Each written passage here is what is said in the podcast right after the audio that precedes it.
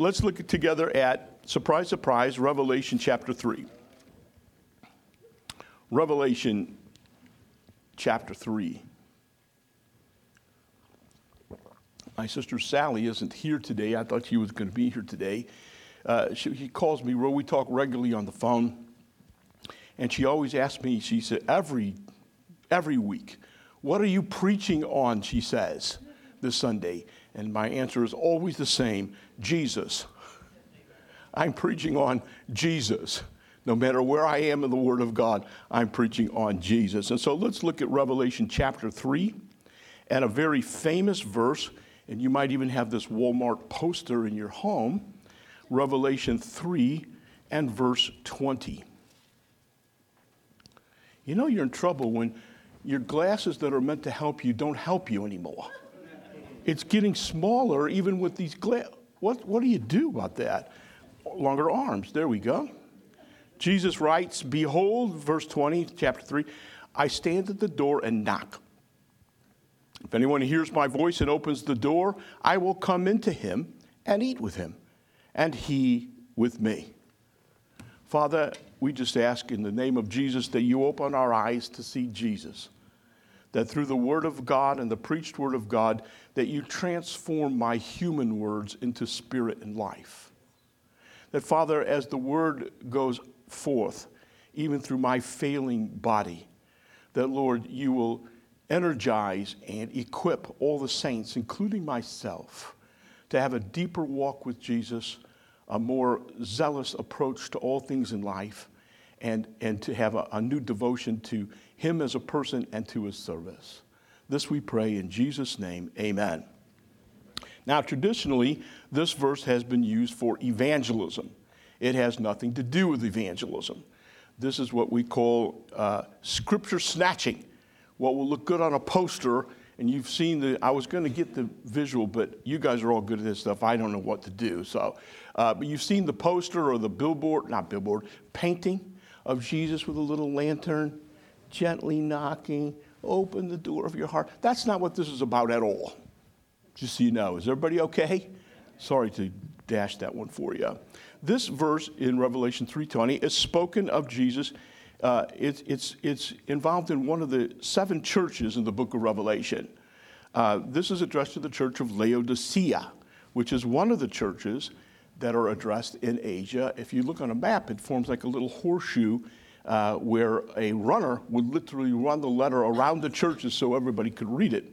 Uh, this is now in Turkey, this modern day Turkey is Laodicea. All the cities are still going except Pergamum. It's gone completely. But uh, all the rest of the cities have new names, but they're still there, believe it or not. Now, Laodicea is a real church that really existed with real people that are under Christ's authority and shepherding care. He is addressing Christians here when he talks about, Behold, I stand at the door and knock he uses knocking at the door as a metaphor to communicate to them. There is no door, there is no lantern. But Jesus is communicating here something important, as he does to all the seven churches that are vital to his shepherding care. What do we pick up from this? Uh, Jesus is active in his church. He's not in a recliner in heaven somewhere, he's walking amongst the candlestands. He knows, he sees, he understands. He even knows the motives of the heart. And he reproves and he disciplines because he loves us and them. So he went around to all these churches. Traditionally, it's known that these were probably churches that were under John, I believe John the Apostle wrote Revelation, under his care. So not only does John have intimate knowledge of it, he's communicating Jesus has intimate knowledge of each of these churches.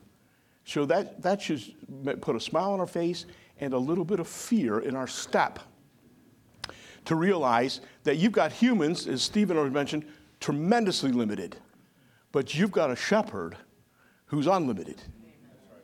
You've got a shepherd who has direct contact with you, though he uses people but at the same time, it's important when you read the book of Revelation, it starts out with the seven churches that Jesus is making statement. I'm real, I'm here, and I have things to say about what's going on. That's basically what's happening in this book. And so each church gets a, a correction, they get a little encouragement, and they get a little reward handed out to them, basically. Laodicea is the worst.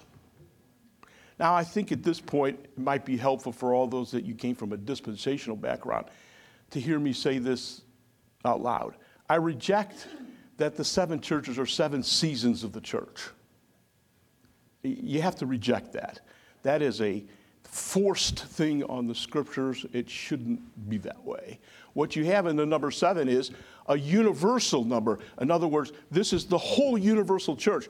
We find our problems uh, that we we see them in Philadelphia, we see them in Smyrna, we see them in Laodicea all the time through the centuries. So there's not one seed, oh, we're the Laodicean church. You, you, you can't say that about the church worldwide, it's too narrow. Everybody with me? Hey, smile at me. Let me know you're out there, okay? But praise the Lord. Okay. There we go. So the number seven always means wholeness and completeness. And he picked the seven, the number seven, which is prolific all through the book of Revelation, as a sign to represent uh, wholeness, completion. I'm speaking to the whole church all the time for every century. That's the book of Revelation. The book of Revelation doesn't apply to now. If you've got an app that tells you what's prophetically happening because it, delete it. Uh, save some energy on your phone because this is a timeless book that applies to all time. It's not to be applied to the year 2023. It had to apply to the people who were hearing it. They had to be encouraged. They were under great oppression.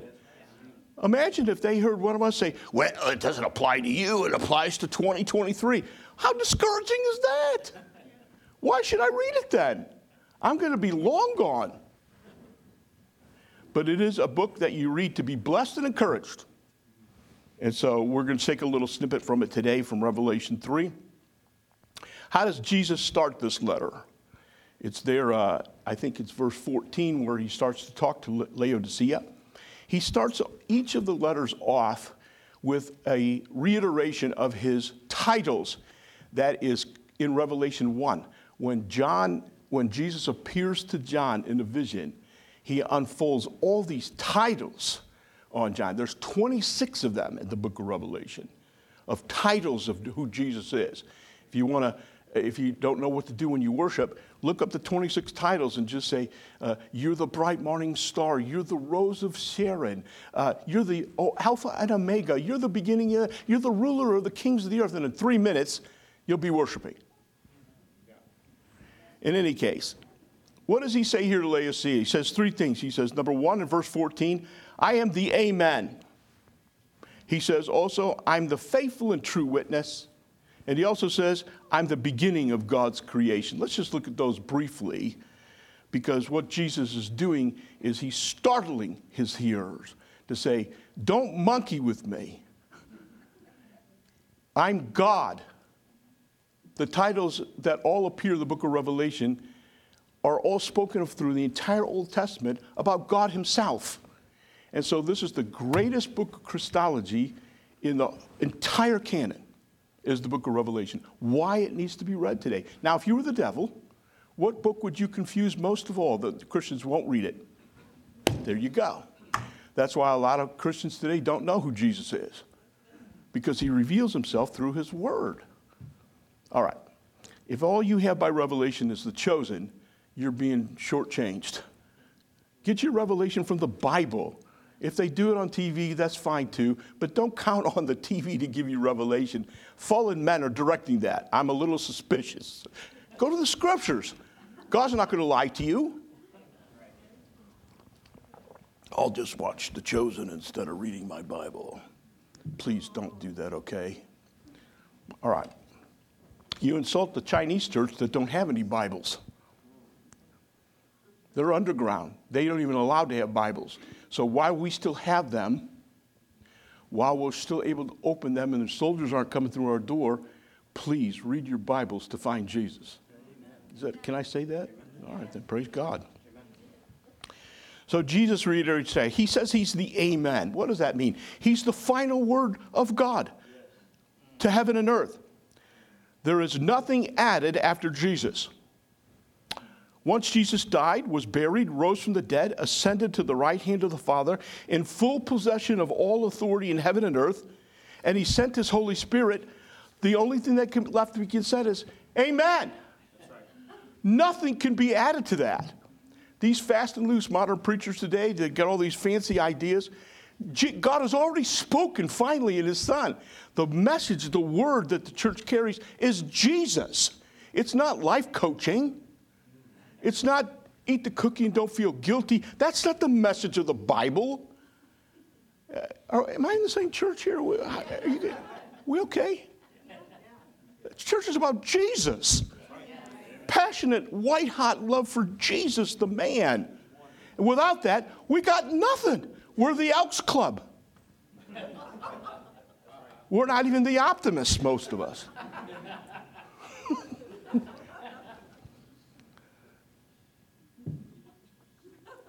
Jesus said, He's the Amen. There's nothing to add. He's the final Word of God. Oh, what's God thinking about? What's God doing in the earth? What's on God's mind? Jesus. What are you thinking, God? Jesus. Holy Spirit, what are you thinking about? Jesus. Demons, what are you thinking about? How to get rid of Jesus. That's been a long time since I've been here. All right. He also says he's the faithful and true witness. Now, this is one of the major themes of the book of Revelation. The book of Revelation is basically written to a persecuted church that says, has basically one message don't compromise with Babylon, get out of her. You're, the, you're God's people, you belong to Jesus. Act like it, sing like it, move like it, think like it. Don't let Babylon get into your mind. That's the basic message. Think we need that message today? Think we need the book of Revelation to be read and preached from the pulpits? Absolutely right. Do not compromise with the world. Stay consistent, stay true, stay loyal, stay faithful to Prince Messiah because he stayed loyal to God the Father. He was the faithful and true witness. He came to see here. This is who God is, not only in his spoken words, but in his person. And he never deviated. He never compromised. Oh, we're going to put you in prison or we're going to stop you out. Bring it on. He never minced his words. He never backtracked. He never apologized for what his message is. He was faithful and true all the way through the cross. You know, when I was an Italian Pentecostal boy, we used to sing a song called He Could Have Called 10,000 Angels, but He died for you and me. And as a young man, I think, why didn't you do that? That would have made a great movie. I'm a young guy, you know, violent. Kill them all. What are they doing to you? Why did you let them do that to you? But see, that was God's plan from the beginning of the world the foolishness of a crucified Messiah. Who, Messiahs are saviors and ride white horses and deliver people. But you're on a tree. What are you? It's the foolishness of the cross. That is the message to the world. We have no other message, folks. When Mike goes to these schools to teach on our behalf, and, and when we uh, disciple these young pastors that are coming, uh, they better know how to preach the cross, or we don't want them out in the field. Because the answer is the cross, the answer is Jesus. It's not some fancy teaching about how to make money or how to prosper. All that will be added to you if you preach the kingdom of God and his righteousness. All right, I'm getting crazy here. He is the faithful and true witness. Guess what? He expects us to be faithful and true witness. Because you're in him, he's in you. What's the will of God for me? Be a faithful and true witness. I'm absolutely convinced that this is what Christianity is all about. All the other flavorings that go on, the thing we need to pray about and stay the course on is being faithful and true to Jesus Christ oh, and never, ever, ever give in to compromise. Never. And that's where all the rewards come. As a matter of fact, when we stand before the Lord, what does He say to us when he, we enter His kingdom? Well done, good and faithful servant. You don't even, well, are you going to mention the churches I planted? Are you going to mention the people we discipled? Are you going to mention the hundreds of bags of rice that we fed people? No, you just, you're a good, faithful servant. Now, get in here. Yes, sir. That's all you're going to be measured for. So, shouldn't you be working on that most of all? The temptation to compromise is well, we say this all the time. I'm 68 years old. When I was a boy, we were tempted with everything, of course. But now, I'm kind of glad I had my teenage years back then when you actually felt remorse. You actually knew you were doing wrong. You actually knew you were going to hell. You didn't have to convince people of it. Now everybody's a good man. They just need more money and more education and bail them out here and bail them out here. How's that working out for us? I need to come out more often. This is a lot of fun. He also says he's the beginning of God's creation. Now, it does not mean that Jesus is created. Some people butcher this one because they don't go to the original language here. It doesn't mean he's created at all. What it does mean is the Son of God is eternal God. It means that all things that exist in creation was made through him, the Word of God. So God spoke the worlds into existence through the Son, the Word. The spoken Word of God caused things, divine fiat, to come into being. No evolution, no help, no science, no nothing. Just God speaking into vacuums. He said, Let there be light. There's light. Well, let's have a committee to see how much light we should have. People are offended by the light. Maybe we should tone it down. You can't do that to God. He's the creator. Are you with me? That's right. That's right. He can speak right now into your situation. You're going, I'm giving up. This is no good. I'm going to the bank again. I'm going to take out a third loan. It's just there. All God has to do is speak into your situation, divine fiat. He's God. He can do anything. Are you still with Him? Or are you counting on Babylon bailing you out? Forget it. You're just a stat to them, but to God, you're a family member. You belong to Him. Do you think he's going to let you just flounder in the field? Think again. All right then. Colossians 1:16 for by him all things were created in heaven and on earth visible and invisible whether thrones or dominions or rulers or authorities all things were created through him and for him. Even his enemies. The Ayatollah will end up giving glory to Jesus Christ, you watch. If not in this life, certainly in the next. Every soldier with a gun, every tank with a blast, they all are created for God's purpose and glory. And you are the supreme ones. What's God's will for my life? Give God glory. Just don't give it to yourself. That's Babylon. You live to God glory. So what do you wake up every morning? How can I give you glory today, Lord? Guide me and direct me, Holy Spirit. He will. It's a great way to live. That's how we should live. When people say, I'm so glad I, God's given me purpose. I'm, I'm saved now and He's given me purpose. What is it? I don't know, but He's given me purpose. The purpose is that you live for Him, that people would see your deeds, your actions, give glory to your Father in heaven. That they would see right through you and you would, you would just attribute everything as God as your source. And they say, What kind of human are you? You're different than us.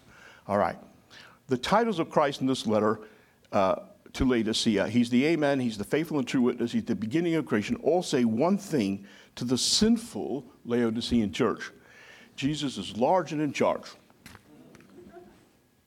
He's God.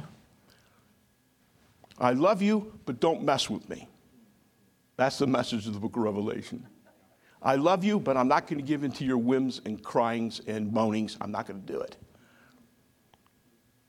And we're going to get to what he wants them to do in just a moment here, what he wants all of us to do.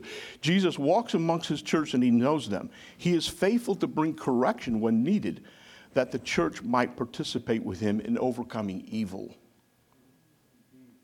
That's the book of Revelation. I want you to do this with me so that you feel the joy, you feel the, the excitement. It's better than being James Bond. We go watch James Bond. Oh, I wish I could be James Bond. You've got a life better than James Bond.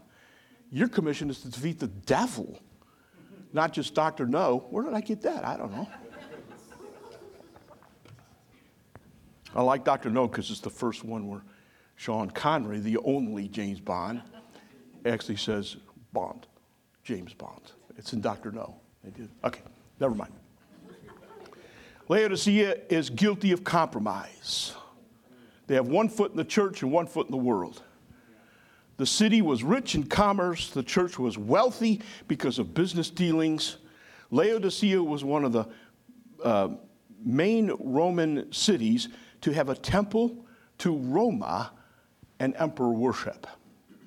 So, in order to do business, the uh, businessmen in the church uh, would go to the festivals for Roma, eat the food sacrificed to uh, um, the temple, and go to these temple ceremonies and everything like this to get along, to make contracts, so people won't think I'm so weird. And Jesus says, I, I'm, I'm having none of that. I'm your provider. You don't need to network and link up and be what they are, play along to get along. I didn't call you to do that. Okay. Maybe I'll preach something else next time, but this is good. The church believes they are wealthy, have social standing, and finer things of life. This was all because of Pax Romana, the Roman Empire. Oh, we're under oppression, sir. But boy, they have made us wealthy and they've, we have social standing. I know the governor, and oh, this is great. And here comes Jesus walking into the church saying, Wait a second, who are you? What, what do you think you're doing? because of the Roman Empire. And oh, yeah, a little bit of Jesus' help. That's the guilt of Laodicea. And here comes the bishop. Here comes the great Sebastian of their souls. That's in the King James if you want to look it up. It's pretty cool, isn't it? The bishop walks into the church and say, What's going on? Do you think this is acceptable to me? Because I love you, I'm going to discipline you. He says that right here. If you can read it. I'm not coming here with lollipops. I'm coming here to adjust you because you have walked away from what is truly life indeed that I brought you into. And boy, did it cost a lot. But you're making it cheap. The church was guilty of not remaining faithful to Prince Messiah and drinking from the fount of the world. They lowered their standards to get along with the world. Hmm, sound familiar?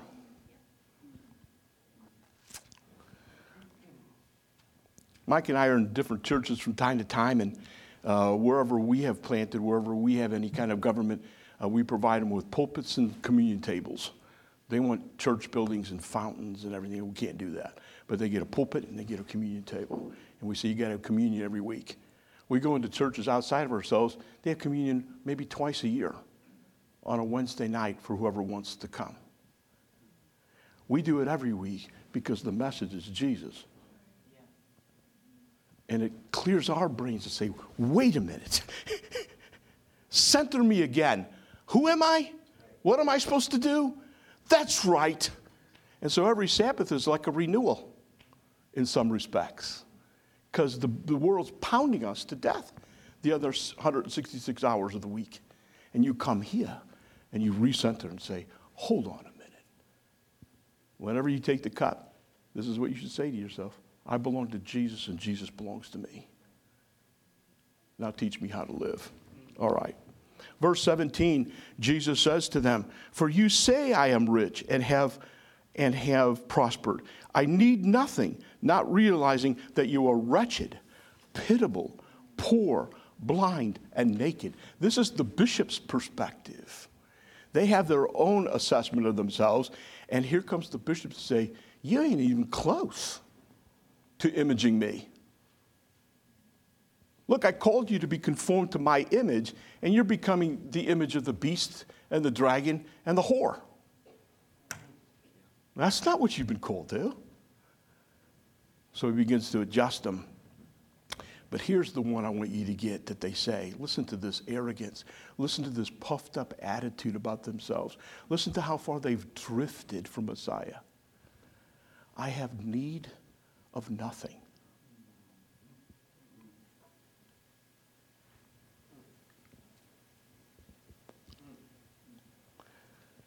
I have need of nothing. How does that square with I need thee every hour? I need thee. I need thee every hour in joy or pain. Come quickly and abide, or life is vain. They forgot Jesus. How can you forget Jesus? Well, when you're rich and prosper and everything, you got everything. I planted a church in San Diego. We'd knock on their door, you know, two, two Mercedes in the driveway, three boats in the backyard. We say, we're here to preach Jesus. You need Jesus. what do I need Jesus for? I got everything. Well, if you don't have him, you're going to hell. Slam. I mean, that's all we knew at the time. But that's what we preached. And God let us survive. But see, that's why it's difficult for the rich to enter the kingdom of God because they think they got everything. What do I need Jesus for? because you've spent your entire life giving glory to yourself now it's time to give glory to Him. Okay. So I was encouraged to hear some, some person in the church is selling a boat to give on November 19. Not the boat, but the money, we hope. and he's caught the message of the kingdom to say, look, it gave me pleasure, but the kingdom is more important. This is, my, this is why I'm alive, is to support the kingdom. All right. Uh, verse 19 Those whom I love, I reprove and discipline. Ready? What do I do then, Jesus? So be zealous and repent. Not just repent, be zealous and repent. Run back to me with fervor. Turn away with violence from what you were involved in and declare, I'm never going back and run toward Jesus as hard as you can, almost knock him down like a linebacker when you embrace him. And say, I'm not going back there anymore. I belong to you. You're my life. You're my source. Not Rome, not Babylon, not my business. It's you. God bless you in your businesses. I trust you prosper. But if you get this one wrong about what your real source is, you're going to get a visit from Prince Messiah. He may walk into your bedroom, much less the candlestick. So Jesus is calling for his compromised church to repent with zeal. They're half hearted, they're milk toast. They're, ah, don't be so hard on the world. They're trying, they're doing their best. No, they're rebels against God. But we've lived in such a culture that just softens all these things so no one is offended. I love to read about Jesus. He, do you understand that he offended the highest ranking seminary professors of the day, the Pharisees? Come straight out, pow, right between the eyes. That would have got you on CNN as a hater. I'm sure they had their CNN of the day, but it was the Pharisees that killed him. They just couldn't take this truth anymore. And they were exposed. Okay. Uh, not repent with zeal, not just say I'm sorry, but fleeing from the sin of compromise. Like Joseph ran away from Potiphar's wife when she seduced him. Run away fast. Get out of it quick. Oh my God, I've, my, my feet have been sunk in the mire of Babylon. And run to Jesus. He'll clean all that mud off of you and you're back. You can do that today. You don't need to penalize yourself. He already took the penalty for you. But He gives us opportunities to come back to a white hot passion for Him and stop playing milk toast church games of compromise. All right. Another favorite hymn of mine is Come Thou Every Fount of Blessing. It says, Prone to wander, Lord, I feel it prone to leave the God I love. Here's my heart. Oh, take and seal it, seal it for thy courts above. I pray this every morning. because I'm a fallen man and the temptations are too real. I need Jesus' help. I need his power. Or I would be Laodicea. Then Jesus says, Behold, I stand at the door. Well, he's saying, Repent, come back to the fount of living waters, the tree of life, the garden of God, the source of all life and true riches, Jesus the Messiah. Come back. Then, Jesus says, Behold, I stand at the door and knock. If anyone, that is the sheep of my pasture, hear my voice and opens the door, I will come into him and eat with him, and he with me. An invitation for believers, say believers, to return to close personal relationship with the Amen, the faithful and true witness, the creator of all things, Jesus himself. You see, eating food in the Bible always spoke of trust, of fellowship, of sharing, of resting, resting and honoring of one another. So, what has to happen in order for just there? Hear the knock.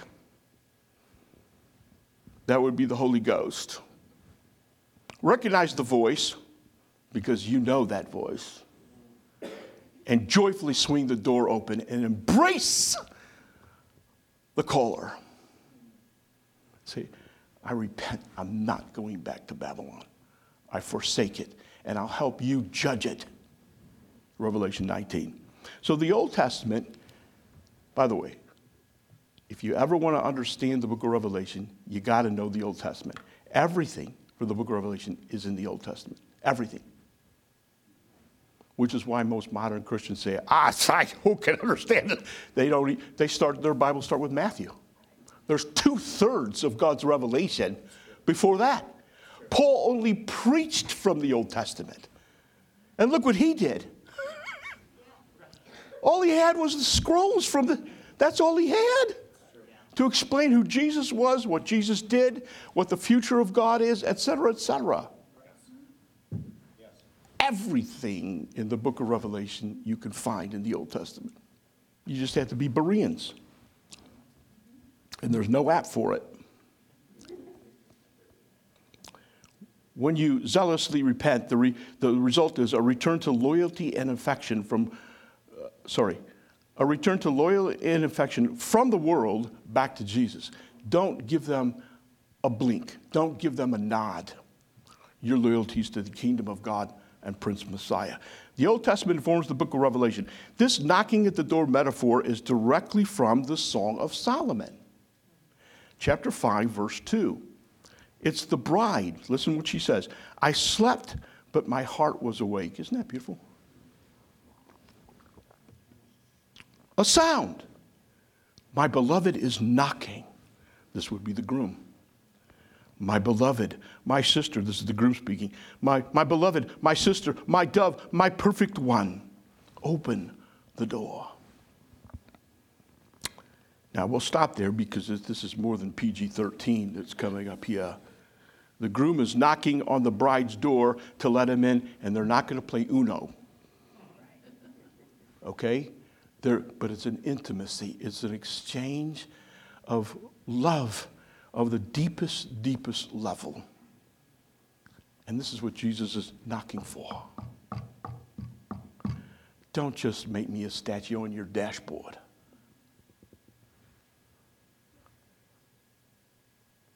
Be so committed to me that every breath you take, you're grateful for because it comes from me. This is the spirit of Revelation 3:20, the groom seeking the bride for intimate relationship. This is the spirit of the entire book of Revelation. Return to loyalty to me and do not flirt with Babylon. To remain loyal to Prince Messiah comes with a reward. The chapter ends with 321, the one who conquers, I will grant him to sit with me on my throne, as I also conquered and sat down with my Father on his throne. What did Jesus conquer? Sin, the world, Satan. What do we conquer? Sin, the world, Satan. Through him. He provided the conquest for you that you would be in him. Amen. Molly is, uh, and I are teaching some of our grandchildren how to say no to the devil when things come into their mind or fearful thoughts or whatever, to stand your ground. In Christ, you have no power. But in Christ, you can do all things through Christ who strengthens you. Don't go there in the name of Steve Ottolini or your own name, but go there in the name of Jesus. He already conquered for you. You abide, you enter into that conquest. It's a pretty good deal. There's, you don't have to do much fighting, you just do resting and faith in your prince who killed the dragon for you. Now you rest. And just remind the devil well, according to the book of Revelation, you're already dead. what are you trying to do to me? Don't you know who you are? Because he's always telling you what you aren't. He kind of forgets who he is, he deceives himself. Only one thing you should think of when you think of the devil defeated. That's all you should ever think. So don't get all worked up. A favorite thing of mine was Charles Spurgeon. He was uh, traveling around the country and uh, he was going to rural churches and preaching. And they put him up in a home, and uh, uh, during the night there was some rustling in his bedroom and some dis- discomfort, and the room grew cold. And uh, he was woken up in the night, and there was some dark figure standing at the foot of his bed. And he said, he said, I rose up a little bit. He said, Who are you? And he says, I am Satan, and I'm going to kill you. He goes, and Spurgeon said, Oh, it's just you, and went back to sleep. Spurgeon knew. He can huff and puff, but he can't blow your house down. All right. This is the spirit of the book of Revelation. Where am I? The one who conquers, we did that. What do we overcome? Sin, the world, and Satan. And we will rule with him and share in his kingdom as co conquerors. And what did you do? You only believed. you didn't lift one sword, you didn't lift one club. Read Revelation 19. Here comes Jesus on a white horse, faithful and true, stuff, tattoos on his thigh. Ah, here he comes destroying everything. It says, and the saints were on white horses following him. That's all it's meant, that's all it says about us. We, we, we, we didn't get to throw one spear or shoot one gun. Something came out of Jesus' mouth. That's it. Now we're in uh, the new garden, the new Eden, Revelation 21 20.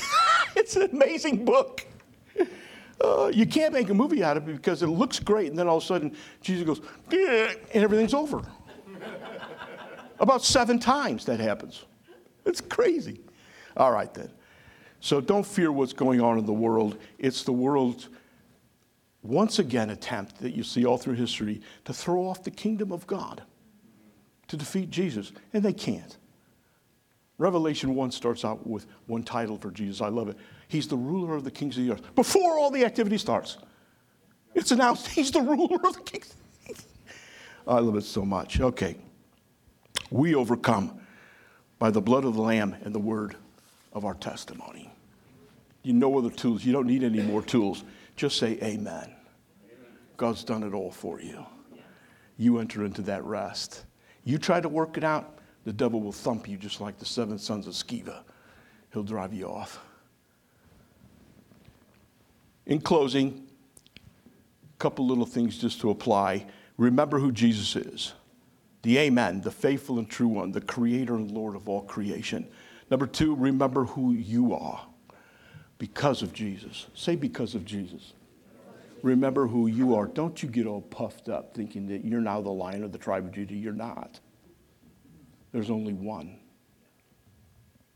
But you happen to be in him. Don't think that you're a lion. You are not. You are a lamb, and we follow the lamb wherever he goes.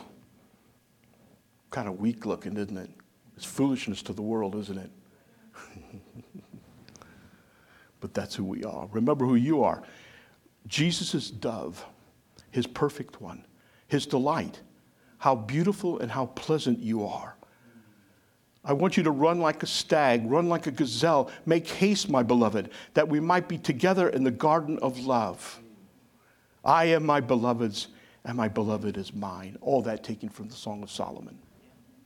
And finally, number three, open the door quickly once you have zealously repented and dine with the Son of David, your husband, your King. Return to your first love with white hot passion for Jesus the Messiah. Let's all stand. We're going to call on the Holy Spirit right now. We're not going to have individual prayers. We're all going to call on the Holy Spirit together.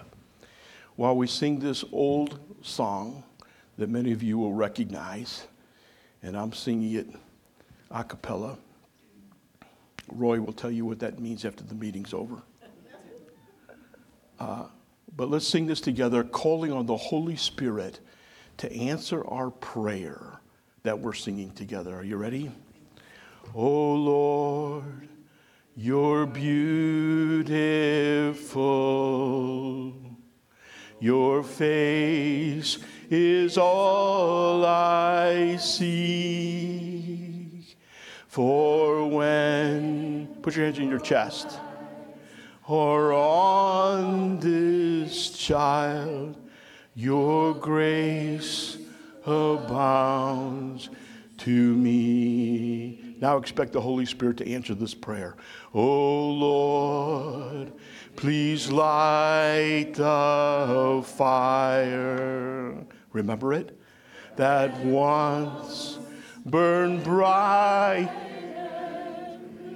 Oh God, replace the lamp of my first love that burned with holy fear.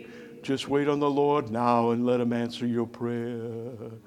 Call out to Him and lift your voice to Him and say, Thank you, Jesus. Let the Holy Spirit renew something in you. Hallelujah.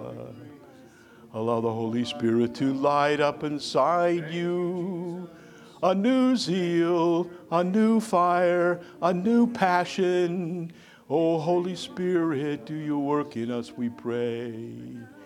We thank you and we praise you. We glorify your name. Hallelujah.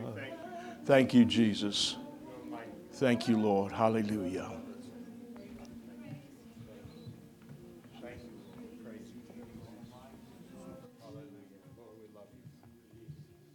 Thank you, Lord. Hallelujah. The Lord's word never returns to him void. Thank you, Lord. Thank you, Lord, for speaking to us today. Thank you, Lord, for reminding us today of your Son Jesus and your victory. Father, where our minds have been dull, Lord, we look to you. The Spirit and the bride say, Come. Let the one who hears say, Come. Let the one who is thirsty come. Let the one who desires the water of life come take it without price. Lord, we are yours through and through. Amen. Amen. Can we give a round of applause to Dr. Ottolini, please?